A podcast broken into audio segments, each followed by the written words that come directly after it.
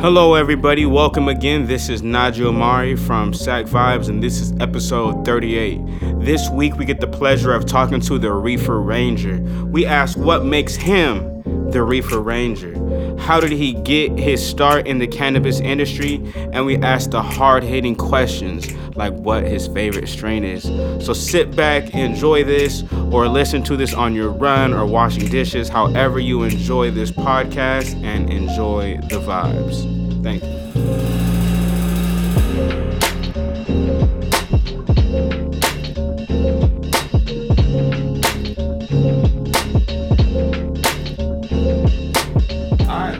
Welcome to episode 38. Welcome to another episode of Sac Vibes. You know what I'm saying? Today we have the Reefer Ranger with us. What's up, guys? How you doing? Come on, you gotta, Be tell, on you gotta tell them more about that. Oh yeah, yeah, yeah. Oh, oh, yeah. Oh, proper introduction. All right. So the Reefer Ranger.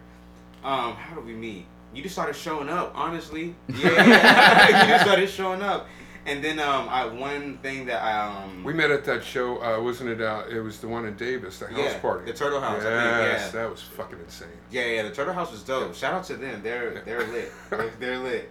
Um, and then ever since then, I'm like, yo, every time I see the Reefer Ranger, I know one thing, and that's um, we're getting high. Oh yeah. Yeah, not even Oh, yeah. like kinda high, like super no, super no, high. no. Full, full, full dosing to the dome. Yeah, yeah. Unrelenting, unrelenting power, pounding of, of the power of cannabis. Yeah, yeah. Um, he was like, we had a show at Momo. He was just like, you smoke? Slide through. You know what I'm saying? We don't even know them. We just like, yeah. If you smoke, just slide. You know what I'm saying? Cause we just smoking. You know, come with us. I think what it was is because I mean I when I started getting into the music thing and, and doing using bands to do shows for veterans and other people, Mm. I realized that uh, that cannabis is is a fantastic thing to spur uh, creativity. Yeah. And so it just became a, a way that I could support you guys while I was supporting all these other things, using the proper medicine to do the job. Music and weed do go Oh, together. yeah. So, besides having the shirt that says Reefer Ranger, the tattoos, and just embodying what Reefer Ranger is, Damn. tell tell the people like who like kind of who you are, what it is that you do, because you you've told us about like how you work with veterans and stuff, but Sure. people listening right now may not know. So just kind of tell them your story, your mission, and all that. Uh, well, let's see here. Reefer Rangers was birthed out of me coming off of opiate pain medications, a 20 year stint with those fuckers. Um, I was a nurse and I took care of very large people in wheelchairs. And when you do that, your body has a tendency to go south on you pretty quick. So by late 20s, early 30s, I was pretty shot. And they had me on opiate pain medications. I never did anything outside of the realm of what they were prescribing me, but I definitely overused them and I used them improperly. And uh, so when I came to the conclusion that I was done with that, um, I did a detox on my own at home. You know, my doctor and I talked, and so I don't know if you guys probably don't know what that's like, but um, just watch any good um, movie about Sid Vicious or any old heroin addict and watch some detoxing, and you know it's basically a month of hell, and then a month of getting well, and then days of wondering what the hell you're going to do next. And so during the month of hell, basically, my buddy, I couldn't smoke because it would make me gag and throw up constantly. So my buddy was uh, bringing over um, these uh, cherry gummy bears that were medicated, and some of them were CBD, some of them were THC, and he would cram those fucking things down my throat, and I could keep them stomach- stomached, and uh, got well. And he kept on telling me, "There's these shows, because you know I'm in and out, you know, I'm not really coherent." And he's like, man, there's these shows where they're selling weed, and it's amazing. And he's like, my sour diesel crop's ready. We should try this out. It'd be good for you to get out. And so once I started feeling better, we hit our first show. We did Orbits, and uh, it was like anything. It was unlike anything I'd ever seen before. We were scared shitless, but we met some great people, and from there it just became that became the addiction. Was being properly medicated on the proper medication, uh, staying natural, and then making sure that every fucking buddy knows how important it is. You know, because I don't want people, especially people your age, to go through that ever. You know, an opiate addiction is bullshit. All it is is stealing your life and sucking you dry. and then the come off of it is just so horrible. So that's why so many people stay addicts. is because they're scared, terrified of a month of throwing up and, you know, passing out and, you know, being incoherent. So anyway, that's the sad story. The good story is, is we started selling weed like nobody's business. Within half a year, became like number three, ranked number three in Sacramento for gray market cannabis businesses just for customer service alone because we let people sit in our chairs and medicate at our booths and tell us their stories. Most people just wanted to sell you your shit and get you on the way. You know, we mm-hmm. wanted to hear what the fuck was going on. I wanted to know how I was going to medicate you. Do you need something that makes you happy? Do you need something that brings you down from too happy? You know, what mm. what help do you do you have pain? Do you have, you know, trouble sleeping? And you get all this information and you get all these names and all of a sudden you've got a client base. And it's back to nursing but the proper way. You know, I already had the knowledge of how to nurse, I just needed the right tools. Okay. And um, but then doing that, we got a little worn out on going to you know seven weed shows a week, you know, and that's all we were doing, you know. And you show up at four and leave at 11 p.m. and you know that's that's your night, you know. And yeah.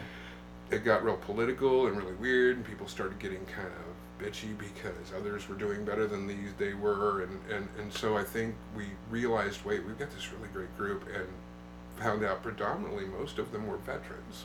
You know, strangely enough, because we're older guys. I'm 51, my buddy's 49, um, and so these guys were coming to us because we understood, we listened, and we got their story. And so I decided that Reef Rangers was going to be 100% a veterans cannabis program, and that's scary because there's a lot of projects out there and they don't take kindly to you especially me i'm not a veteran i have no military background. I don't even really like our government. I just believe that these people took a job that really fucked them over you know? Yeah. really shafted them and now they're back trying to put it all back together you know? Most of these people have seen things that you guys would not believe you know and would never want to see in their lives.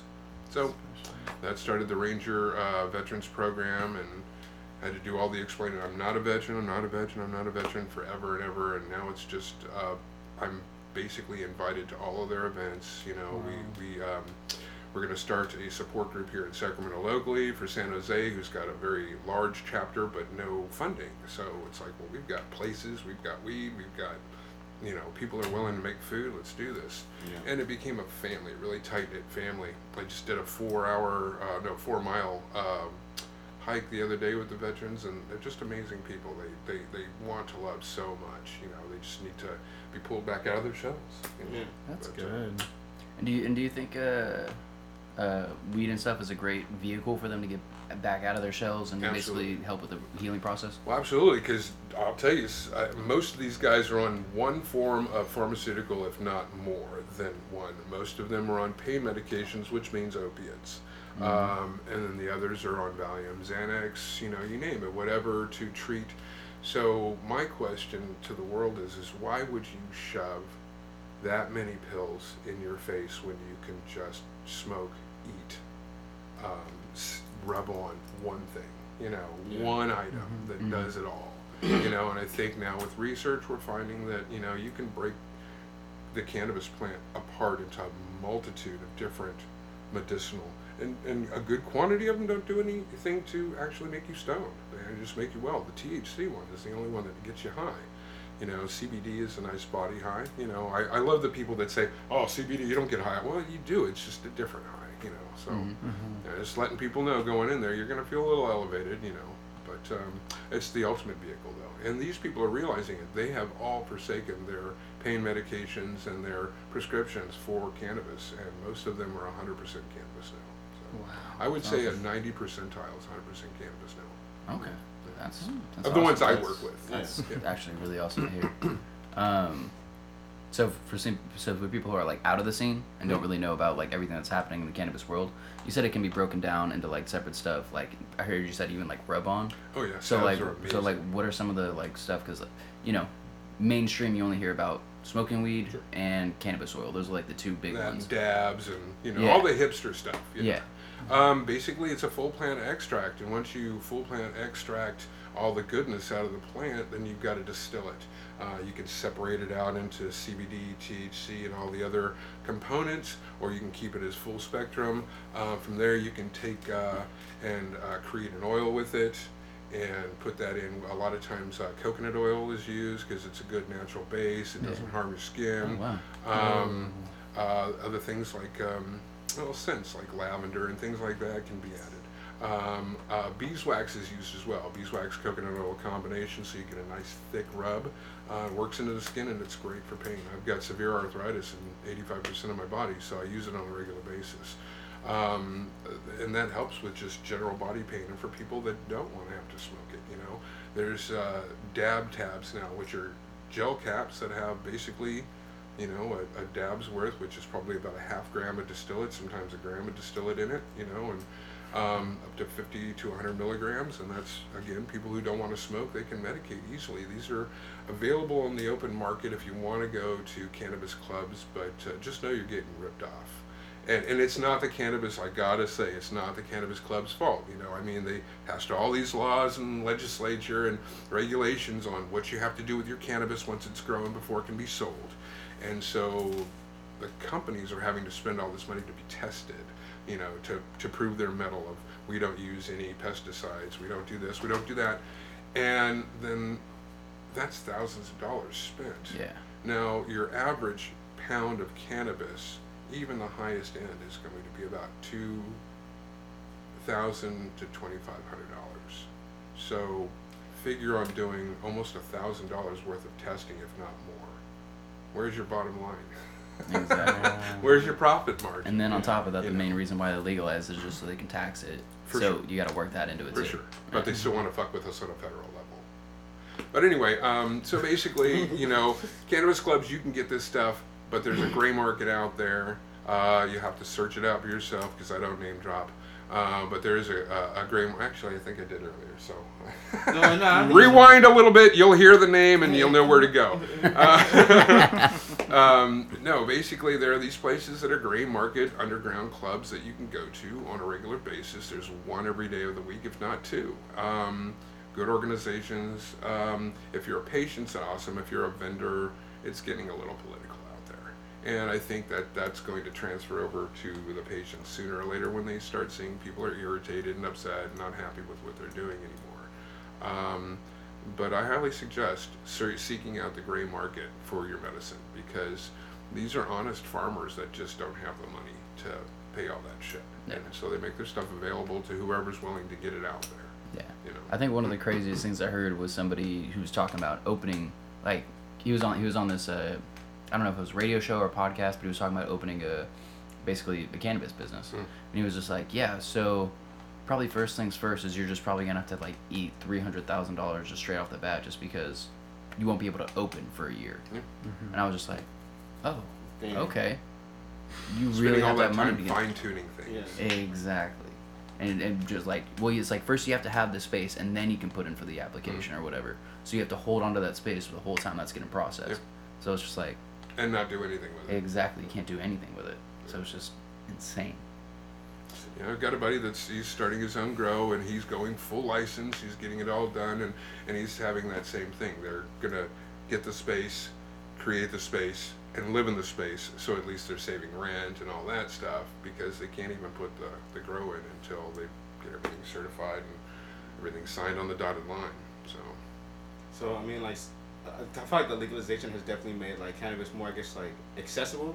Before like a business side, what do you feel like it has it hurt or probably like helped the grower? Like, Well, it's, it's funny because most people that are vendors like me in the cannabis, they, they say, oh, it just destroyed everything. And it's like, no, it just threw the doors wide open. You know, it's kind of like, I hate to, I'm going to do it anyway. It's kind of like having Trump as president. You know, it sucks. Mm, it's mm. just the worst fucking thing that's ever happened. But we know who the assholes are now. We know who the assholes. They all came out of the woodwork as soon as that mm-hmm. happened. so we did gain something out of that. You know, it's kind of like this. You know, now it's out. You know, and everybody can use it. You don't have to just be medical. I think it's important to keep it separate, though. You know, you have to have mm-hmm. medical cannabis events, and then you can have the fun events too. And we all smoke for the hell of it. We all, you know, medicate, but we also smoke because we like to get high and you know so there's there's people that can run both sides but if you're a carded patient you deserve to have your separated events where you're not having to mix with just the wahoo crowd you know Yeah. and um, I think as long as we do that, we should be pretty good. And it's just going to continue to grow. And now we're starting to, you know, see events like High Times come to Sacramento and and make our little city, you know, a, a place to be reckoned with. I think, you know, I Yeah. think Sacramento, Sacramento, California, we're the ag, you know, one of the ag capitals of the of, of, of the, The kid. yeah. of the United States. Yeah. I mean, I mean, we, we talk about it a lot on this podcast, but the whole reason we started this is just because we've seen so much growth in the short time, like in these last couple of years, just so much more business, so much more just money, so much more attention just come on Sacramento. And we wanted to interview the people who are not only capitalizing it, but but helping it thrive. Think about the, the what it, all of even broken down to its finest root. It made people create something of themselves. So like you can't just go, I sell weed. Here's my table. Here's my weed. You've got to have a logo, man. You've got to have a, an identity and a background and a Yeah, thought you- process yeah. and a, You gotta have and a mission else with it. statement. And, and all of these guys were just weed dealers who all of a sudden had to grow up, pull their britches up, and go, And start a business. what the fuck am I? Who am I? What am I doing? Oh yeah, that's great, you know. And Mm-hmm. so if you know whoever it is out there that's doing it, they're doing it. They're following a dream, you know.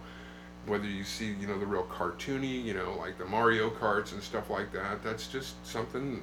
They were obviously into video games, and so Yeah. you know, and that shit sells too. I'm sorry, you see, you know, Mario and your dad, Logo. you, you know, yeah, It's all about logo and branding. exactly.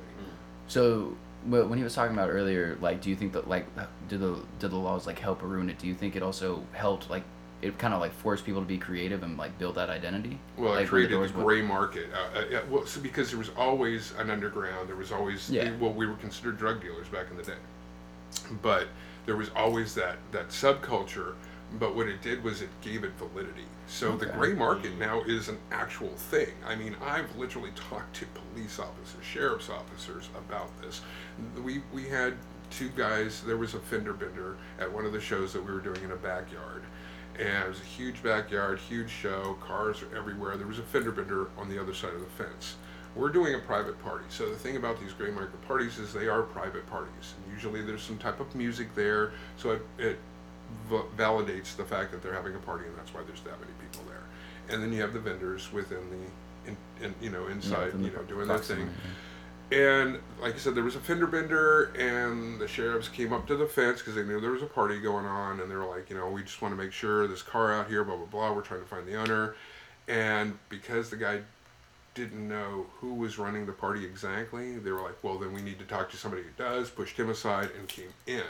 So once they're in, they're in the party. It doesn't matter if they were invited. You know, nobody's gonna. Oh well, you broke the law. You don't have a search warrant. They needed to get answers. All of a sudden, they're in the midst of all this shit. They knew what was up to begin with. And so when I was talking to, because the one guy decided he was going to go around and check the backyard, you know, and see what was going on, without a search warrant, that's illegal, and I'm going to I'm going to stomp my, my foot down on that. So I said, hey, you, you can't go walking around looking at this property right now until you guys present search warrants. I mean, you know, you can talk to the owner if you want to, but this is as far as you can go. And we got back to his his partner, and his partner's like, it's okay, it's okay, I understand. And he's like, first of all, I want to, we've seen you before. And he was pointing at my shirt, and I'm thinking, I do. I wear this at every fucking show. Like, I'm- my God, I fucked myself over. These people are now, and he's like, and we don't fucking care. He's like, our sergeant said, don't mess with them. It's not worth the paperwork. Because honestly, if they wrap up a show, even if they took everybody in within a few hours, everybody would be out. Then they'd have this giant back sock of shit they have to, you know, label and tag and and then it would all have to be given back because most of these people are permitted to have what they have. So then all that's gone away, and they're still having to file paperwork for having made this arrest Yeah, or this doing or whatever. doing all that. They're not fucking with it. It's, it Yeah. costs them too much money to get nothing done. So what I'm hearing is you have great branding because even the cops have heard about you. Cheers. You know, I'm just waiting for them to come shopping because you know, hey, there's nothing wrong with Sac PD. Show them a little love. So, so how did you come up with um, the name Reefer Ranger? So I'm a Western fanatic. It has nothing to do. Everybody thought, oh, it's a military thing, and that you did that because you wanted to get the military shopping with you. And it's like, no, no, no, that's not. It was when I was coming up with it, and I was getting clear from my opiate pain medications. I was cramming Western after Western after Western into my eye sockets, mm. and so I'm seeing all these really cool chiseled faces and weird, you know, and I'm sketching in my pad, and this guy came out basically. And of course, I had to have the marijuana stem sticking out of his That's teeth. cool. Um, and it's funny because um, I'm not sure of the terminology, but we had this really awesome group of Hispanic dudes that used to come out. Big group of buddies. There's like six of them, and uh, you could tell they were either farmers or you know did landscaping stuff because they're always just dirty and they're in the boots and stuff. And they'd come up to our booth and. I could never, I could never, I, could, I don't speak Spanish, but they were always really Spanish, and they loved the ranger thing. And I'm thinking it's it's on the agriculture part of their culture, you know, and they got it. And they, I can't remember what, they, every time they'd see me, they'd say something, but it had to do with the Caballero or something like that. And I thought that was kind of cool, man. That I mean, really cool. there's your, you know, I mean, we, we couldn't communicate you by time, but you know, there was just kind of this this, you know, general thing there Yeah. that you know was really cool.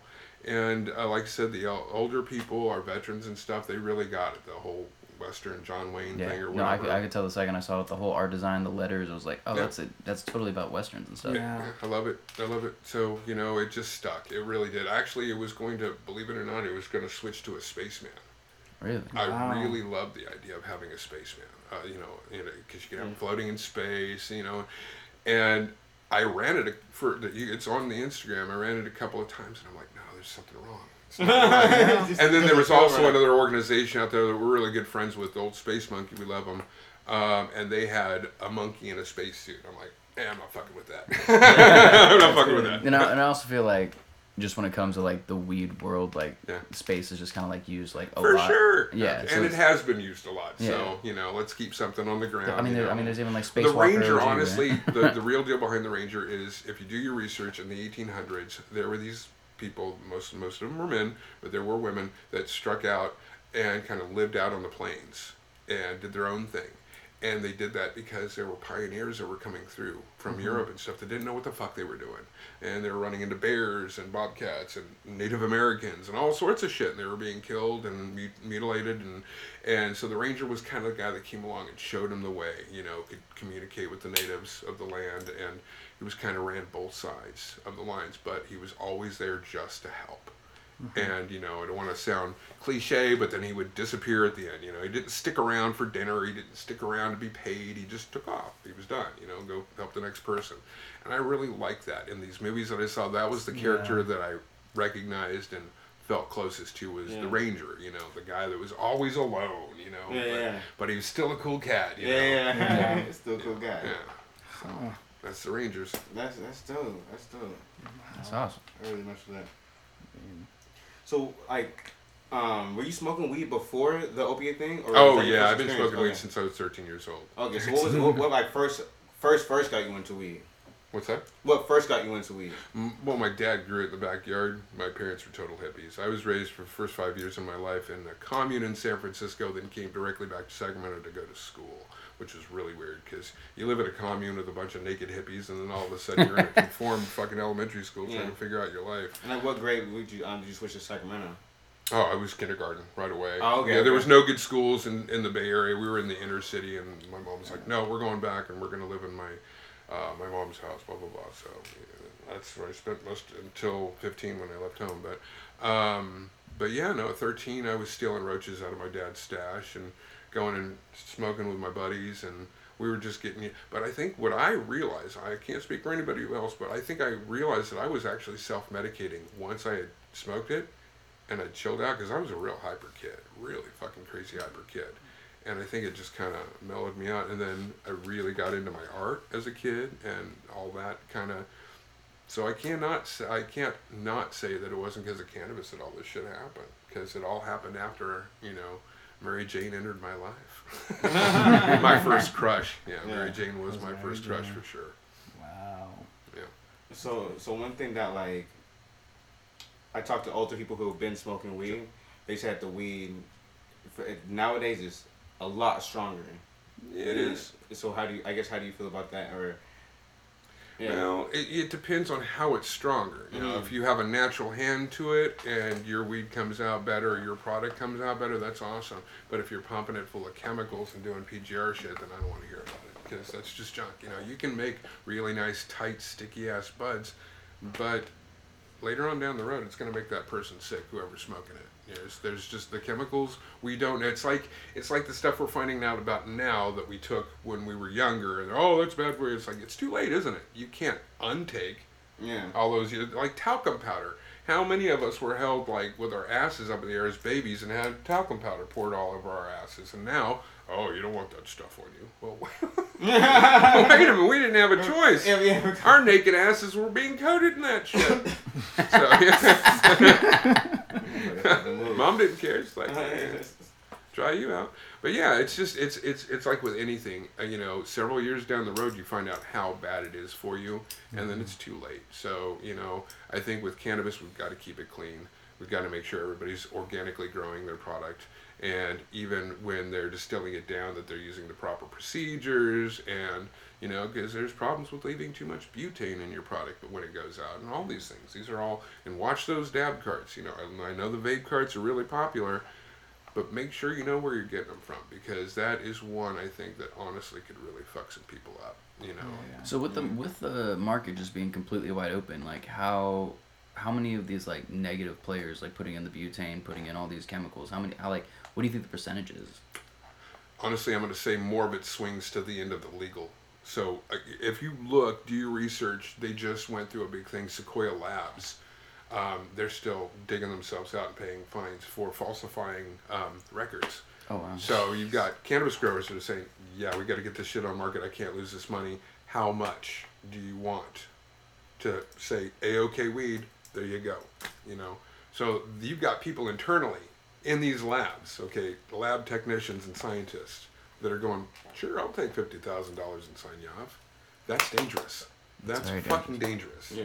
you know and that's going to the cannabis clubs we're all uh, okay so let me let me just blow your mind a little bit more the cannabis club is where your old schoolers like your 60 75 year old grandmother is going to be going to because she wants to go to a place where she's not going to be seen by too many people Yeah. you know and she you know she still feels the need to like talk to somebody that's kind of like a pharmacist you know. They're not going to go to a gray market show and hang out with a bunch of hip hop kids and rockers and weird shit. They're no they're not going to do that. They're going to go to the cannabis club on the corner because it looks pretty and it's nice and it looks Yeah. like and um and they're getting bad meds you know some of the time. Not all the time but you know it's it's out there.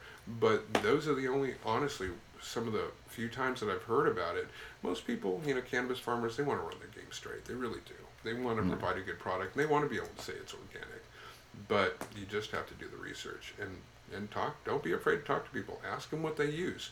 You know look at what you shouldn't have in your cannabis and then start asking questions. You know and if anything uh, any of those pop up then you know that What's like some of the best questions to ask? Like just are you 100% organic? What do you use as a tea? You know drop things like that on them because a tea is something normally that a farmer creates out of the different nutrients that he's found work or she found has found that works and they put them all together and create a tea and that's what they run through their with their water process and and so you know you want to find that's how you find out are they you know what are they using to kill any aphids any bugs any you know things that uh, that are on the plants you know or they go going the nice route of using soapy water which works you know you heavy soapy water will kill just about all of those things you know but it's quicker to use some you know pesticide yeah. you know. So, what would be like if someone was trying to get into this Mhm. this business or like become a more consistent consumer? Like, are blunts or bongs or oils recommended, or what would you? It's all it's all what you want, what you're into. You got to find what you're down to do and try it all, man. Do a Mm-hmm. dab, you know. Don't be afraid. Do a do a dab. Do a small one. You know, have an edible. Make sure you're at home. We talked about that earlier. Make sure you're at home where you can lay down. Um, and and honestly, you know, don't have an edible be for your first experience. If you haven't if you haven't gone that route, if you haven't really done cannabis, don't have an edible be the first thing you do because it's it's those are meant normally basically to make you go to sleep or really really relax. There's very few people that eat edibles and then go out grocery shopping and mall hopping and you know if they go to the drive-in theaters they're sleeping in the car for two hours. So- Oh man. so d- don't do that. You know, s- start smoking. Uh, try a sativa during the day. You know, I mean, I'm a, I'm a, I can smoke indica any time of the day and, and enjoy it. But you know, honestly, for regular people, try a sativa. Try a CBD full spectrum. You know, where you've got like, like we had earlier, um, 15% CBD, 3% THC. Perfect body high. Nice little touch to the brain. You know. Find what works for you though, and don't just feel like, oh, I'm just gonna do this because everybody. Just find what works for you, and and if you have to just smoke your own stuff, you can't like you know, don't feel like you have to take from everybody. Also, I think that's the kind of the common you know common thing is, oh well, if they hand it to me, I have to smoke it. Not necessarily because if they're smoking an indica, and you're out and about, you don't want to get your fucking brain bashed in, you know. Yeah. So I was gonna say then, um, coming from a music producer sure. or so, um, focusing. I guess for me, like I sometimes get unfocused or so. And I've talked to a couple, you know, people or so that are in the business and given me recommendations. I wanted to ask you the recommendation for someone that is trying to focus or keep his focus during like a session or so. Because I see a lot of producers, like in videos or so, that do smoke like a blunt or so, Mhm. And I'm just not sure, um, like what chemicals or what recommendation. Of I that. would do CBD. Honestly, if you want to be in your creative zone and you're working with, you know, and always uh, allow. I, I think if you're a producer, um, and I'm starting to dabble in that stuff, producing and, and, and putting shows on and stuff like that, you keep your your entertainment happy. You know, so you make cannabis available. Find out what they like and bring it to them. You know, and and make that part of the experience. Medicate together because it is a creative process, and in the long run, you guys want to create a product together. So you got to all be on the same wavelength and the same page, Yeah. you know. And that's not saying everybody's just got to get soused at the fucking and oh okay let's do this, but it's like you know come to your happy high that you have, you know, and then start working right away and go I- to town and, and let the let the shit happen. Sativas, CBD hybrids, and full spectrum are your best for that, you know. But some people work really well on a good solid indica. Some people get really heady, super mega ideas when they're stoned on indica. It's it's funny. It's um because uh, one of the singles for a buddy of mine uh, who will soon be a guest or so here on on the podcast. Um, I'm we had like the same type of weed or so. I remember making that track while high Mhm. on that, and we were all on the same frequency. and did it come out good? It, yeah, it became the became the single for that his project, and it was like, dang. And see, that's when you know you, and, and then afterwards, and then you listen to it with a straight headspace, and it Mhm. still sounds as good as it sounded when Yeah. you were high. You know that you created that full package thing. Yeah, and I was like, Because we can all make things that sound cool when we're when we're loaded, and then all of a sudden it's like, oh fuck, I did that. Let's mm. delete, delete, delete, delete. certain things, man. Certain things that happen. But it's cool though. That's Honestly, if you're creative and you're interested in cannabis, and cannabis is something that works for you, because you know another thing that I will say, and this is the Reefer Ranger saying this: cannabis is not for everybody. There are people that walk this earth that cannabis will not work for. Uh, it'll only harm them. It'll only cause them to not feel well. You know, there mm-hmm. are people that it just doesn't work with. Not very many. Mm-hmm. Not very many, but there are a few. You know, so it's never going to be everybody needs to smoke weed. That's not true. No.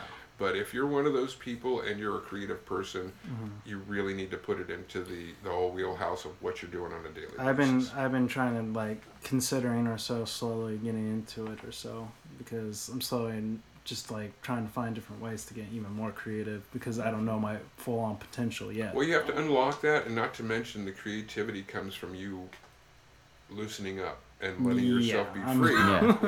And you know when, when Yeah, you're when you're your regular self, you wake up, you're kind of a little tight. You're like not Oh, sure, and you're a little tight. uncertain, and you know you want to break that shit down and be like, fuck. You you want to get to the point of where you, you're like, I'm the shit right now. I'm the Mm-hmm. shit right now, and I'm getting ready to make art. Oh yeah, That's. That's that's something I've been working on, and I've been that's why I'm like really trying to dabble in more Yeah. as you know as a person or so to and really invent that up. creative side of yourself. That it's almost it's almost a cartoon character of yourself. You know, I mean, person. the person that I am at home is totally different. You know, not I mean not drastically, but it is a lot different than the Reefer Ranger. The Reefer Ranger, when I'm out at a show, it's a different thing altogether. You have this persona that people, you know, it makes people feel a certain way, and it makes it it, it creates a, th- a certain air that that is sustainable for that situation. Mm-hmm. And you can't keep that up all the time. It's just like I mean, look at people that are in metal bands. Yeah. Mm-hmm. I mean, Alice Cooper isn't a fucking freak. Like, I mean, Alice Cooper is a businessman. Yeah. But boy, he puts on one bloody hell of a weird show, man. He chops his own head off, and he, you know, he carries body parts around, and You know, Animatronics everywhere. Exa- you know, I mean, you know, uh, you know, that's what I'm saying. It's a caricature. You create a caricature of yourself, and that's one of your greatest artistic endeavors. I think is the creative uh, process of making yourself. You know, when you finally, this is the me that goes out into society and shows my art. This is this is who that person is. And once you find that person, then you're then you're in that groove. You just do and go and and are. You just are. It just happens. That's some wisdom right there. yeah, yeah, it's knowledge. um, so real quick, so I'm running it back. I wanted to run it back real quick. When you so when you, when you say full spectrum, what does that mean? Full spectrum is nothing's been removed, so it's THC, CBD, and all the other cannabinoids, and uh, nothing's been removed. So full spectrum, there's like there's different levels of that. Uh, full plant extract, you will start off with like an RSO, which is Rick Simpson oil, and that's the really dark stuff. Oh yeah, I've seen that shit. Yeah. It's really tacky and, and sticky. And if it's done properly, you can dab that stuff. It's really good. Most mostly it's meant to be eaten, you know, small doses. Yeah. And Rick Simpson oil is an amazing medication if you have cancer, That's- you're that's suffering AIDS, to it, yeah. any of that stuff. Rick Simpson oil is the one. So you take the Rick Simpson oil or your hash or whatever that you created, and you distill that down even further. Then you're getting into your fine distillates, and that's Mm. it's clear and a, a little amber looking and uh, still tacky. Um, that can be dabbed and can be put in food and it can be put in capsules. Um, and so, but still, it's always full spectrum until you start going, okay, well, we're going to distill this out. We're going to distill this out and just make it just THC or, you know. And then there's different levels of THC. There's THCA, THCC, you know, I mean, different, uh, I think I said that right. Yeah, but there are multiple levels of Yeah. THC, you know, and there's multiple levels of, of CBD and, and so you really got to do your research, you know. I mean, we would need like four or five hours for me to run the whole goddamn thing down to you guys. Yeah.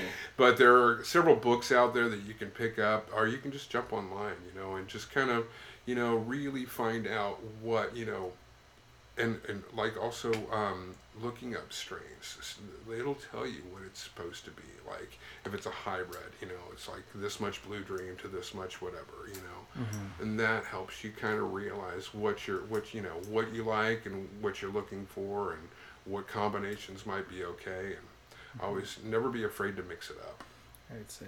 Um, what's your thoughts on CBD pens? CBD pins are great as long as the pin, the people that are making the cartridge itself, is making a good product. You know, because anything like that, it, you know, you just want to make sure that you're getting CBD and CBD alone. Um, So honestly, tinctures are really good. You can get uh, where you just drop it under your tongue.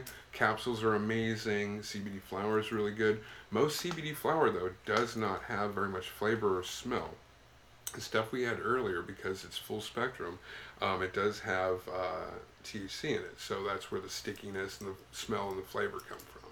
Because basically, plain CBD is derived from the hemp plant, and if you smoke hemp, you won't get high at all. Hemp is not. There's no THC in hemp. Okay. Uh, it makes a mean CBD, but I like full spectrum better because I think um, I think it's it's better rounded. It's it's it's got more of its its uh, brotherly and sisterly components to it. I see. So what made you get into like the whole scientific aspect of it and just like not just not just being uh, satisfied with just being a regular weed dealer?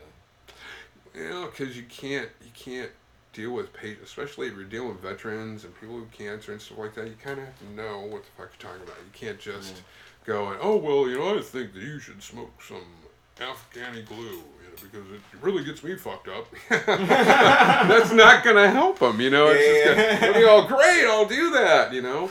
Um, so you gotta have to know a little bit, and trust me, I don't know anywhere near as much as I should. I, I, I started really reading when we got in, but everything just got so packed in with what we're doing, and then the veterans thing happened, and then the music thing happened, and then it got really crazy. And so it's like, okay, I'm good with what I know now. I can learn more later as I go. But um, you know, it's just you have to know certain things so you can take a person by the hand and kind of show them the way. You know. And anytime you're introducing somebody, especially if they're brand new to it, you really need to be able to take their hand and lead them. You know, part of the way at least. So I think just knowledge is power, man, for sure. Knowledge is power, and, and, and sharing it is even more powerful. Yeah. Yeah. And then when did the um when did the music start um lining up with it?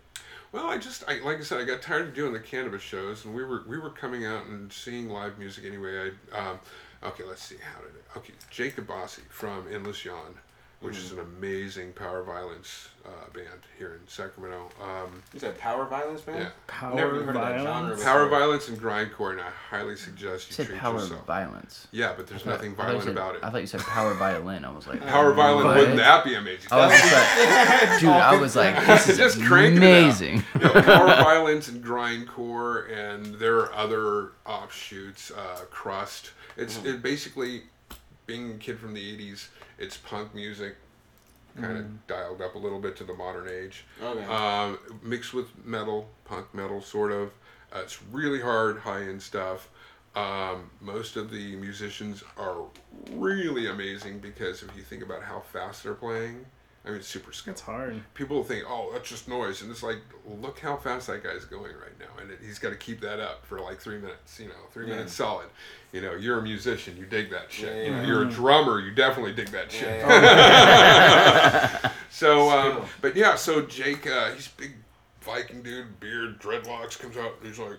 Do you like hardcore music? And I'm like, fuck, I grew up a punk. And he's like, fuck the Dead Kennedys. You got to come see our show. And I'm like, I had to punch you for saying that. It's my favorite band. But, yeah, let's do that. So I went out and I was, I, I fucking fell in love with these guys. They're amazing. And of course, I had to do it right. I went out with a giant bag of like 500 pre rolls and I just saturated that venue. And I was like, want to smoke? Want to smoke? And so then afterwards, Jake was like, "What's up with the joints?" I'm like, "Well, that's the least I can do." And he's like, "You keep doing that, you got something. Something's gonna happen here." I'm like, "All right, that's cool." And so I just kept coming out to endless yawn shows, and I'd see other bands, and I'm like, "Oh, well, these guys are playing over there. Let's go see them over there." And then you know, then I started hearing about other bands. Yo and the Electric. Actually, I was putting things out about uh, things that I was doing at the Colony. Oh, you should come see us. We're playing at the Turtle House, and this is one of my favorite stories. And this is when I met you. yeah. Um, and so I'm like, oh yeah, Turtle House. That's a coffee shop. I'm pretty sure. I had it even in my mind where it was located, and everything. And so I'm like, this is gonna be cool. Coffee shop, little. So I show up right now. Keep in mind, I'm a 51 year old man. Okay, I show up to a frat party. So now thought processes I can go one of two ways. Hey, look at there. Or holy shit, I'm the only guy that's gonna go to jail in this situation. and I, I literally did. I had a bag of like a thousand that night. I had just gone out to Rolf's and did, did did the thing, and so we had a huge, huge amount of pre rolls. And it was like we are going to do some promoting tonight. It's fine. There are people up on the roof. There were people in the back. It was packed. There were kegs mm-hmm. everywhere. It was one of the best damn shows that I've been to. Everybody was so nice. And that's when I realized, you know, I really just need to have a full spectrum music thing going on. So I deal with everything from grindcore, power violence, punk, metal, to you know jam bands, you know, shoegazy stuff, you name it. Nom the Giver, they're very um, what is that uh, kind of prog rock sort of, you know. Progressive. But it's just touching all the bases because honestly, I deal with a lot of different people. So if I'm going to do a music show, I kind of have to do something where there's several different things available because not everybody likes heavy metal, not everybody likes jam music, not everybody likes rap music, not everybody likes punk music. Um, so I think if you have, and that's my next, I'm pushing to have uh, a, full crossing of the streams where you have a rap act, a metal act, a punk act, a jam band. You know, you have them all under one roof on one fucking show. You know, I mean, they used to do, um, like Us Festival in '83. That was that was they had Duran Duran and Ozzy Osbourne and you know the Stray Cats and Yeah. it was everything was out there, Yeah. man. You know, all day festival shit. You know, and you know that's we need that shit again. And I kind of got that when we did Reefer Palooza. I think Yeah. that was that was really coming close to, to meeting that mark. You know, and so we beef it up a little bit by next year and get you guys on the road. It's gonna be nuts. So tell, so tell them what what Reefer Palooza is. Oh, Reefer Palooza was just it was well, we wanted to do something for the veterans, a show where veterans would actually come out and see what we were doing, you know, because they're really timid and hard to get out to things like that. You know, like I said, a lot of them deal with PTSD along with all the other shit. Um, and so I figured, well, I'll do a free weed giveaway, have the concert, not charge the veterans to get in. That'll work, right? And it did. for the most part. You know, we headed out uh, Elkhorn Saloon, a beautiful place, beautiful place. Historic Elkhorn Saloon's open 1873, 1873. Uh, and it was a place along the river where, if you were gold panning or doing your thing or just trying to find your way, it was a place you could stop for a drink. Basically, is what it was, an actual saloon. And now it's a restaurant bar, and they've got this huge property. They got like 14 acres out there. It's amazing. Wow. We use like this little portion of it where there's a stage and uh, great parking, uh, but their food's amazing. So I highly suggest Elkhorn Family Country Saloon. Sorry, uh, West Sacramento Highway. But um, yeah, we just wanted to do a show, and and the people out there were cool with what we were doing. We explained it to them. You know, we didn't mince words. We said there will be smoking on premise. You know, outside here, and they were all totally open to it. And and so I started putting together. It took me like eight months to gather all the bands because I literally had to go to their live shows. I couldn't just hit them up and go, "Yo, you want to do this?" It's like, no, no, no. You go support, then you go support again, mm-hmm. and then maybe you show up the third time and you're like, "Yeah, I was thinking about maybe doing a show. You want to do a show with me?"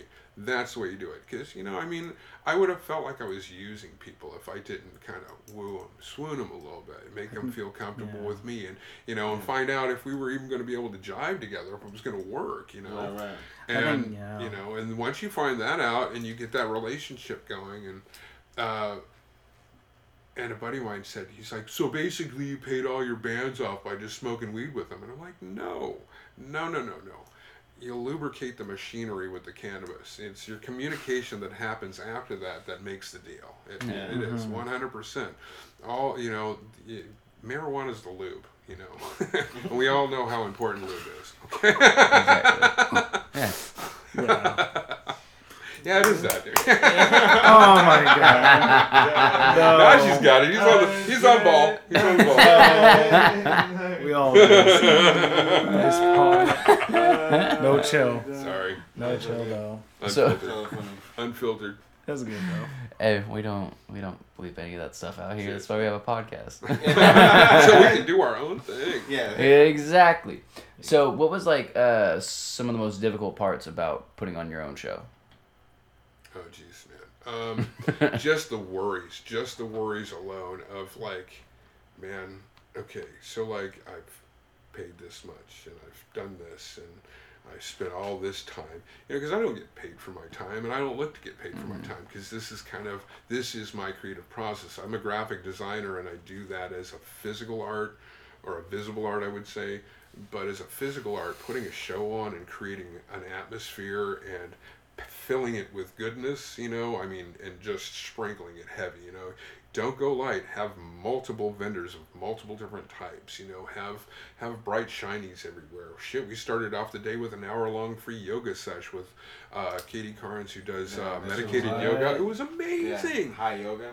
Yeah. Well, she actually runs a studio here in Sacramento, and that's what they do. Everybody brings their stuff, they medicate together, and they talk, and then they do the yoga and and and their you know uh, guided visualization, and yeah. So Nice. S Yoga, check Yeah. her out, Katie Carnes. She's amazing. What was it called? S yoga. Yeah, S Yoga. It's at S Yoga, and Katie Carnes is the instructor, and she is a beautiful soul. She really is, and she's her. It, the whole program is hers. It's all medicated yoga. It's been done before, but not the way that she does it, because she does guided visualizations. She uses music. Um, it's fantastic. It really is. And I thought for sure it was like we didn't have any people that had showed up to come in yet, so we just pretty much had vendors, uh, bands, and stuff like that. And I'm thinking, oh fuck, there's nobody for the yoga. And so she just she said, all right, turn on the music, blah blah blah, get this started. People went running, all the you know vendors, you know musicians, everybody Yeah. went out there. That's a fool. My, my uh, daughter's uh, uh, uh, derby coach, uh, my daughter does roller derby. Derby coach, I'm taking my shirt off, and I was like, oh shit, it's gonna be that kind of party. Oh my god! But everybody just got really comfortable, and um, and so you know once you've created that, and you're gonna ride the whole day like that. Everybody's family now, and everybody's in it to win it. And you know we're gonna eat together, we're gonna drink together, we're gonna smoke together, we're gonna listen to music together. So I guess my answer to your question is: is you want to go in putting a show together, like you were throwing a party for your best friend. You're throwing a party for your best friend, And you don't want anything to go wrong, and you want all the bright shinies on the table, and you want his favorite or her favorite shit there, and but you're doing that for however many hundred, you know, depending. Yeah. Hundred That's a best friends. Great way to Yeah. think Yeah, about it. hundred best friends. Damn. Exactly. hell yeah. That's a hell yeah. If you throw your shows like you're throwing a party for your best friend, your shows will always go off because everybody will get it. They will see the care, you know, they will see the thought Give me the process. time code. Yeah. But uh, I want to make sure to clip that. That's really That- good. That's um. So is that the um was that the first event that you had thrown, the Reefer Palooza? no, we d- well, well, so leading up to Reefer Palooza, it was like, well, shit, man, I got to get some of these bands seen by these other people. I'd seen them, you know, I'd Yeah, gone and yeah. seen them, but we got other, you know, how am I going to sell these guys? Nobody's, you know. And so I was like, okay, I'm gonna. And at first, I had a bunch of little shows planned. I was gonna do them all at the Colony, and uh, the only one we ever got done before Reefer Palooza was the uh, No Sympathy, uh, in Retrograde, and uh, Chris Cash and JCO. So I did two Mm. rap acts and two rock bands Okay. and that was my first attempt at like I'm gonna put two different types of music together in a show and just tell people what it is and have them come out. Um, but since then, you know, I mean, you know, there's been like uh, Nom the Giver. They had their videos uh, single release party. We did that at Classy Hippie Tea Company on Broadway, and that's the other thing is is finding places that are willing that are actual locations, you know, like venues that you can do mm. music at that are cannabis friendly, you know. Yeah. Hmm. But once you start finding that, then you can. Well, I mean, if that's what you're looking to do, that's what I needed. For me, I needed cannabis-friendly venues, people that were willing to. And it was weird because I didn't even have to do the asking. Like, you go to Classy Hippie Tea company, I looked up and there's a green cross on the wall leading outside, and it's tinted outside, and there's ashtrays out there, and that's, you know, that's his private patio. You know, there's all these places now that are really um, Laughs Unlimited is wide open on, in Old Sacramento to us having a full blown sesh once a month at the Say It Loud Comedy Show because that's what that place is all about. Say It Loud Comedy Show is about weed comedy, you know, and they pull comedians from all over the place. I meet all sorts of weird people, man, from New York, Los Angeles, you know, Denver. Some guy came from Denver, Colorado to do a show here in Sacramento. You know, Check that out. so uh, yeah, Say It Loud comedy. That's uh, Javon Whitlock and uh, Michael Calvin Jr. They're amazing. Uh, they do another podcast. We were on uh, Blunts and Bullshit. That's funny shit. Watch that sometime. Blunts and Bullshit. but um, yeah, so you know, just B and B. utilizing these, like you know, we went out to comedy shows, and now Javon Whitlock and Michael Calvin Jr. are willing to do like MC work for us, and it's great to have two comedians as your MCs. Nothing beats that shit Yeah, yeah. That's the best. you know so and, and pick your crew very carefully you guys you guys all seem like you really work well together once you start bringing other people in you know just make sure you jive with them you know make sure your mindset and your creative flow is in in line with theirs as well as theirs being in line with yours. At least that you guys can intermingle with the thought because you know i mean my best friend and i we were the reefer rangers when when we started this. Cody's doing his own thing. I'm the only ranger now. I mean there's just me. We're still best friends and we'll always be best friends but it was just something he, he there were other things he wanted to do you know business wise uh, reach network being one of them and so he's pushing at that stuff. And you know he fully supports me on the instagram and stuff like that. And he's always like i said he's always gonna but does just because they're your best friend doesn't mean you're going to be able to work with them for the rest of your natural born life you know? Yeah. so just make sure that you know and you know if you're striking out to do your own thing just just just make sure you follow your dream 100% and you do it the way you want to. And and like i said you know throw your shows like you're throwing a party for your best friend that's the best thing you can do because all the care and efforts put into it you know It'll show. it will show That's a, man. so is there like any big lessons that um you learned from Reefer Palooza that you're, that you're gonna take into your next show? Yeah, um, you know, Reefer Palooza, walking away from Reefer Palooza, it was amazing because I felt so spiritually fulfilled. I really did. I mean, I, I was like, I was high as a kite, and that was above and beyond the cannabis. I mean, I was just really on another world after Yeah. that. And when I had, you know, you guys, Yo and the Electric and Nom the Giver and Black Crosses all coming up to me going, hey, listen, when you do this again, let us know because we want to do it. Make make sure you let us know in advance. We want to make sure we do any shows. that you're and I'm thinking to myself, okay, I didn't pay these people anything except for some weed, you know, give 'em a little bit of this and that. But I haven't paid these people anything, and these people are asking when the next fucking show is. Okay, so how many promoters out there? And I mm. ask you, how many promoters out there can throw shows like this and have the bands when you're not paying your bands? You know, how many? So treat your bands properly. They'll mm-hmm. want to work with you. That weed was, hold on real quick. That weed was purple as hell. that was the 4G. I hadn't seen Yeah. weed that purple in a cool minute. I was just like, this is some throwback shit right here. It was it was This so shit purple it was almost black. It really was. Yeah. It's it's very it was crazy. It was. I should. I gotta see if I have a picture of that shit. That shit was so crazy. it's 4G high end indica. That stuff is amazing. Wow. It's, yeah. Oh, we're smoking the hell out of that stuff. Yeah. That and the gelato. I like the gelato a lot. Yeah, gelato's a good shit. Um, What's your favorite strain, by the way? Dude, I was just about to ask you the same Uh. question. Dude, um, Mine's Afgoo. I love the Afgoo. Afgoo or Tahoe OG. Those are my two go tos. those. See, damn. Yeah, Those do fuck you up. Yes, they do. Yeah, I, I, believe it, I believe it. I feel like it's hard for me to pick his favorite because it's like even if I pick a favorite, it's not usually I can I can get it again. You know, like as much as I want to.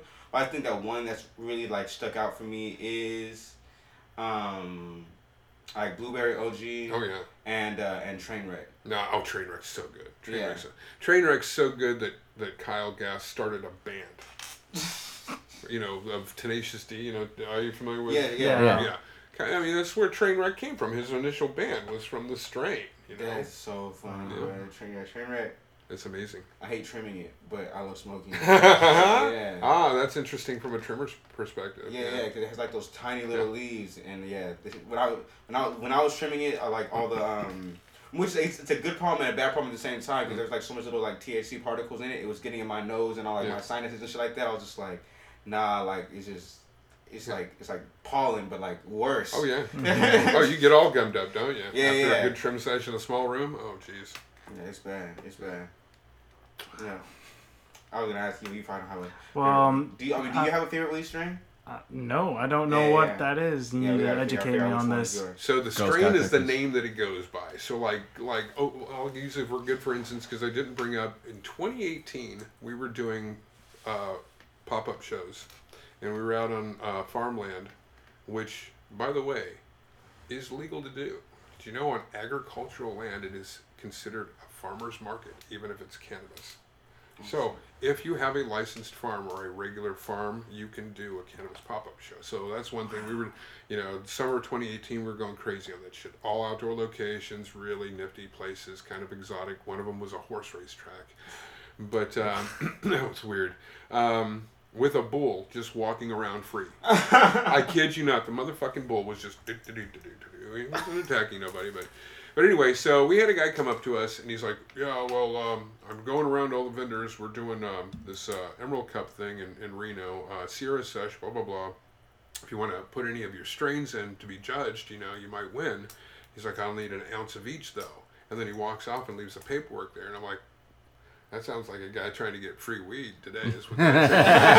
We're looking at the paperwork and it looked kind of legit, and it was like, "Well, all right." Well, Cody's like, what do you think? And I'm like, well, if you can do anything, do our Ta- Tahoe and do um, the sour diesel.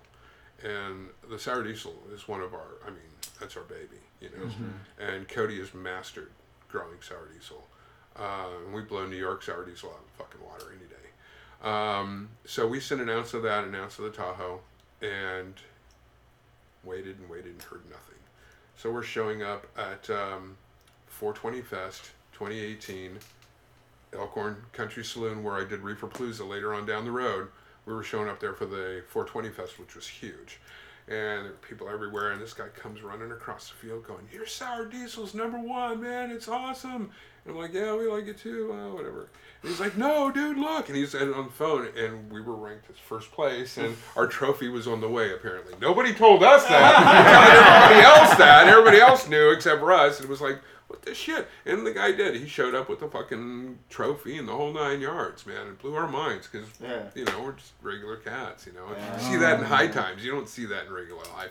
That's but then crazy. after that, the cool thing is, is you did start seeing that. You started seeing these people like, fuck yeah, I'm going to send my stuff in. And then all of a sudden they had a trophy at their table. And it was like, this is growing. This is Yeah. becoming amazing. So, So how'd you um initially link up with Cody? Is Cody like the grower in this situation? or- He is the Yeah. farmer, yeah. Uh, he was just uh, 1985 in high school. He came up with a, to my locker with a group of guys that were going to go out and smoke a joint Mhm. out in the football field. And I was down for skipping school all the time, so it didn't matter. Yeah. we went out to the football field, and it was just the weirdest thing. Have you ever like met somebody and it was just like, "You're my guy. Yeah. You're yeah. fucking. You're, you're so my guy, dude." Yeah, See, yeah. Yeah. It, it just happens, dude, and it's you know, I mean, it, it's just yeah, it, it's an interesting thing, and you realize 37, 38 years later, shit hasn't changed in that thought process. Yeah. Wow, that shit exists, you know, and that's why they. I think that's why our elders always said, as long as you have one really good friend, that's all you need, you know, Yeah. because that's the one you're guaranteed. You know, all the rest of them are really great friends and stuff like that, but that one that you linked with at some time and point in your life and made something. So, you know, it was just, he was looking out for me and making sure I had gummies when I was really sick, you know, from the, you know, detoxing. Yeah. And then he had the advanced knowledge of the cannabis shows and said we should really try this. And so I just remember, you know, he's like, we're going to do it this next Saturday. And I'm like, okay, I got a week to feel better. I got to get my shit in there. And I just really started, because I'd been walking around literally in a pair of underwear and a robe. You know, a pair of, uh, yeah. Yeah, yeah. That's what I was walking around for, for, for a month. for a month. I gotta put on clothes. Gotta now. put on clothes. Like I'm not used to this. shoes and shit. and I cleaned myself up, and that energy changed everything from there. It was it was, that was like I said, that became the addiction. I just wanted to be out there doing it. I wanted more exotic locations, which we got. You know, soon after that, we were in Old Sacramento in a wedding hall on Second Street during a Saturday evening in Old Sacramento. Oh, shit. fucking everywhere, man. But we were just down in this wedding hall, and it was perfect. No problems whatsoever. Who would have thunk you'd get away with doing shit like that? Yeah. Like smoking inside of a wedding hall, I'd be like, nah. Nah, not. this ain't. Well, you know that they they thought that stuff out. Really had really interesting uh, filters that they were Yeah. putting dead center in the middle of the room and then running vents out out the back door. It was Oh, it was shit. re- it was interesting the way this all you know people had to think about it. They had to, Yeah. what, what do, how do I solve this problem? How do I solve that problem? You know, and these sessions just became now they're huge. You know, almost too huge. You know? Yeah. So we'll see how it goes in the next year or so. Yeah. Man. So, like, so where where do you see like Sacramento growing, like as as a whole? Because like, 'cause how we were talking about earlier about Sacramento growing as far as like business and music and everything. So, where do you see Sacramento growing, and then where do you see yourself um, fitting in that in that growth? I just want to keep doing what I'm doing as is. I really, I, I mean, it's interesting. There are like things that are coming up that are like, like I was at a at a car show the other day. I'm not a car mm. guy. I, I you know, I, cars are cool. You know, I Yeah. can get around in one. Yeah. So But I'm not like, oh yeah, what's that in there? Uh, you know, and I, I can't even change my own goddamn spark plugs. You know, and I have my oil change, my oil changed by somebody else too. So I mean, I just don't trust same. myself. You know, and then you know, but I met a guy named Max, and that's what he Mad does. Max. But exactly, and um, and he's he's just this crazy dude that runs this um, Driven to Drive program, which is uh, a multitude of car collectors that come together for shows. And they're usually high end shows. Uh, your band's going to be playing one of them in the near future, probably in an airplane hangar or a winery. We were at a winery the last time, that was incredible. I don't know if you saw the. Uh, oh, that place is amazing. Dude. But you get a ready-made crowd already. They're out Yeah. there for the wine and the cars. Yeah. And you put a band on stage, it's nuts. It's Yeah. fucking insanity. You know, we were dealing with that. well over a thousand, five hundred, if not two thousand people at that show the other night, and all they had was a cover band. They were doing like Oh uh, KC and the Sunshine Band covers, disco stuff. I Yeah. mean, you know, to get people dancing. It was cool, and they were a good band. But it was like, you come know on. some originals. Come on, yeah, let's have some bands. Um, and and Max is totally into that. So that's the next step. But I found I was out in this kind of this hoity-toity high-end crowd, and I did not like it. I didn't feel right. You know, Yeah. these people with a lot of money and shit. Like, eh. Yeah, it's my Yeah. kind of thing with like car shows. It's like, cause like I do like old school cars Sure, like that. But then like people there. who own the cars, I'd be like, I don't jive with people who own the No. car. Yeah. no, I'm just, I don't need to talk to you. I just want to look at your car. yeah.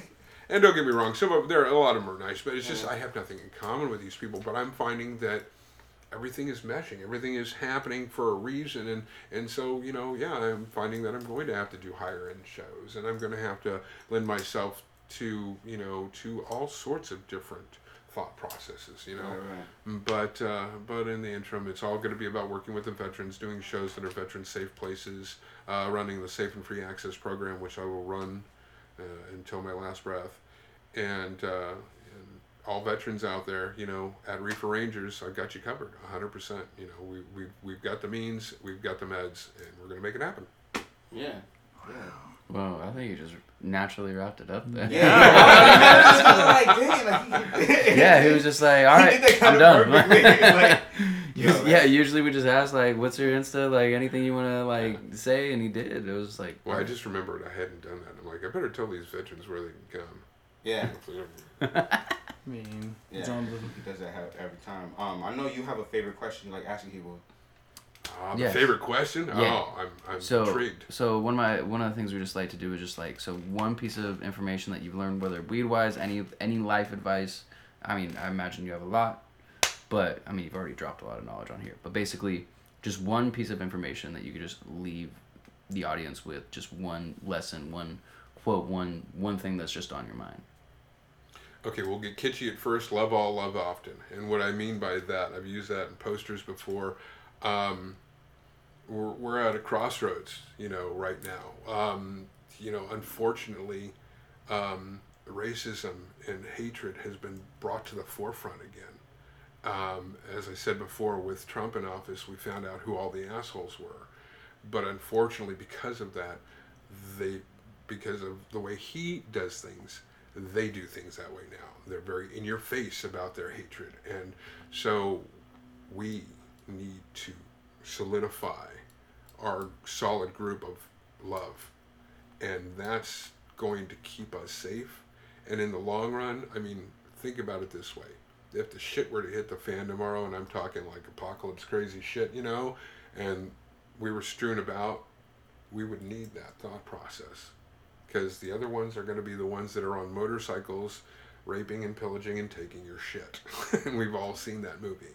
So create that wide spectrum fam- family of artists entertainers you know cannabis growers you name it and have it all be part of your wheelhouse because you know in reality all those people have, a, have the same thought process. They want to be creative and they want to share their art you know? So start building that and, and, and build it strong and, and make that your central whatever you call your spirit your soul your whatever make that the central focus of, of everything. Is just to love everybody that is willing to let you love them and do for them and be with them and enjoy them because you know I can show you right here salty toast. He was 45 years old died of a heart attack last year one of my best friends, you know, but just in the middle of the night was gone, you know. So always make sure you make that time for people. Always make sure you you you, you hug them, you, you you know, give them a good bump on the fist, whatever you fucking do. Uh, but make sure you do it because you know that group's going to be the most important, and when you lose them, if you don't, you're going to hate yourself for it.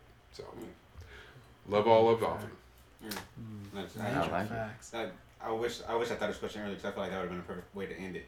Um, so being that you have been in Sacramento for a while, what do you think makes like right now Sacramento so different as far as like the artists and like the weed game? What makes Sacramento stand out from the other cities? Well, solidly, Sacramento. That's a great question. Actually, I want to say that's a really great question because Sacramento has fought for its hipness for so long, and for so long we got shunned because the Bay Area is just a hop, skip, and a jump away, and that's where the shit's happening. Yeah, is over yeah. there. We'll come home to Sacramento, but we're going to San Francisco. Yeah. Um, and now people are saying, hey, let's go down to Sac. Let's see what's going on down there because we're cleaning up our, our, our areas that that needed to be cleaned up and turned into like Oak Park. Look at Oak Park. It's Oh, yeah. beautiful now. Jesus. Oak Park when I was a kid was a scary fucking place. It was drug dealers and gangsters and, and, and, and homeless drunks and weirdness, man, is what that was. And the houses were falling apart. Most of those houses were built in like the 20s, 30s, and 40s. And some of the most mm-hmm. beautiful houses you've ever seen. Now they're, you know, I mean, honestly, I'm 50 50 on it because there's a whole gentrification thing, you know. That's how I was. But, but, but, you've got these businesses like Classy Hippie Tea Company that are moving in and they're looking to help the Yeah. surrounding area. So as long as you choose your businesses, you know, and stuff like that, you're going to be able to keep that flow. You just, you want to you want to keep it, it's it's a hard balance it really is but i think most of these places if you go into these cafes and art galleries that are in oak park they're really trying to keep that feel and they're trying to keep the locals you know as present as they can you know i mean it's not it's not really their fault. It's our city and it's our the way our city is run itself. And you know we had this nice long process that we could have done it slowly over time and made everybody acclimate and comfortable with it. And they decided to just make it this boom we're doing this and this is the way it's going to happen. But my main thing is is all these places have these hip um, areas uh, to have shows and to have meetups and you know we've got kava bars popping up and that's mm-hmm. becoming a thing and oh, you know and these places are starting well we're doing open mic. Well the only reason they're just doing open mic is because they don't know how to book entertainment. You come into that place any place that i've walked in and oh you i can book bands for you they're on that shit right away. They just don't know how to do it you know? So they put up a microphone and a pa and they say whoever wants to play you know? But if you want to start booking bands i mean go out there. These places are waiting for you. They are. And know this as a promoter there are places that are willing to pay you up to $300 just to provide them with four hours of entertainment. There are places out there you know i'm not like i said not name dropping today but there are places out there there are bars that are just desperate. They've got the stage they've got the lighting but they don't have a guy or a gal to run around and meet bands. They don't have somebody with the knowledge. So if you're working with a band and you're promoting, then you can really grandly help your band out by getting those gigs because that's three hundred dollars in the band and your pocket. So just know that. Yeah. Just for providing what three four hours of entertainment, which you can easily do with three bands. Yeah. Easily with three bands, depending on the band. Sometimes two. Some jam bands, man. Some jam bands go an hour and a half long. You know. Yeah. Shit. Yeah. Yeah. I know Rub and Yo can both definitely go hour and a half easy. But but you know, get out and Yeah. see these places, meet these people. You know, I went when I went to Classy Hippie Tea Company. I met Leo. I you know, not only did I meet a veteran that I didn't know I was meeting a veteran, but I also met a guy that you know spent his time in the military learning about tea, which Yeah. I thought was incredible. You Yeah. know, he traveled. He found out about wherever he was. He found out about their tea and how it was utilized, and he brought that back with him. So that was kind of his armor that he brought back from this horrible thing that he had to do and he opened up one of the finest tea houses that I've ever been to, and I've been to a few of them. You know, He's about his tea. I know Yeah, you be he going to oh, tea. I houses. love tea. Yeah, if you So- like Oh. tea, you gotta go to Classy Hippie. oh my Am I god. gonna go? Yeah. Oh yeah, I'll, I'll set up something. Well, I'll go down there. and fucking- Yeah, because you can smoke out on the patio, drink your tea. It's it's Oh so my good. It's so God. good. Yeah, and sounds Leo, he does all of his own blends, and it's Yeah, fantastic. he's about his tea. Yeah, he is about his tea. Oh, I was He gives you the timer. He's like, don't drink it before the time. Just you know, Yeah. it's it's a whole thing. You have to wait three minutes. If you don't, well, Mm-hmm. he won't be upset, but he will. Oh yeah, you have, you have You to. ruined the experience. Yeah, exactly. I was trying to provide for you. It's the steep. yeah. Definitely. Well, that's dope. I mean, I, I think that's now. I think place to end, and I have no more questions. But Man. I'm, man, thank you for coming on, man. hey man. man, thank you guys Yeah, for having no, me on. thank This you. is this Thank is, you know, so much. I, usually stuff like this really scares me because I mean you know it's it's it's clear to me up here what's going on, but Yeah. speaking it is another thing. But you guys made it really really easy, and I appreciate that. That's awesome. Of You- course. you- And you let me talk about my veterans who I love dearly. So Of Yeah, course, man. definitely. Shout out to them. Yeah. Yeah. thank you guys. And one more time, tell uh, tell where they can find you, or if they want to help the veterans out. Oh, or at what- Reefer Rangers uh, is is my Instagram. It's R E E F E R R A N G E R S. Uh, walk and talks, uh, uh, veterans walk and talk NorCal. Um, if you go to Reef Rangers, you're going to see all of these. Um, but that's the main organization that I work with, veteran wise, and so we're doing shows and and the monthly walks. And the monthly walks are in different locations, so we can get veterans out. Like we were in San Jose. You know, the last two were local. We did one in San Jose. Um, and so yeah, just just find us on Instagram and everything show wise, or you know you can DM me directly and, we can chat. I love coming out and meeting people for coffee or tea. So if you, you if anybody out there wants to talk about stuff, or you're a veteran and need help, let me know. I'll meet up with you and we'll we'll, we'll get things taken care of. Awesome. All right, man. Awesome. All right. Yeah, thank you again for coming. Thank you. Yeah, thank it's you so much. Appreciate yeah. it. Enjoy the ride, very man. Enjoy the Thanks. Um, we're gonna smoke some more yeah. weed now, guys.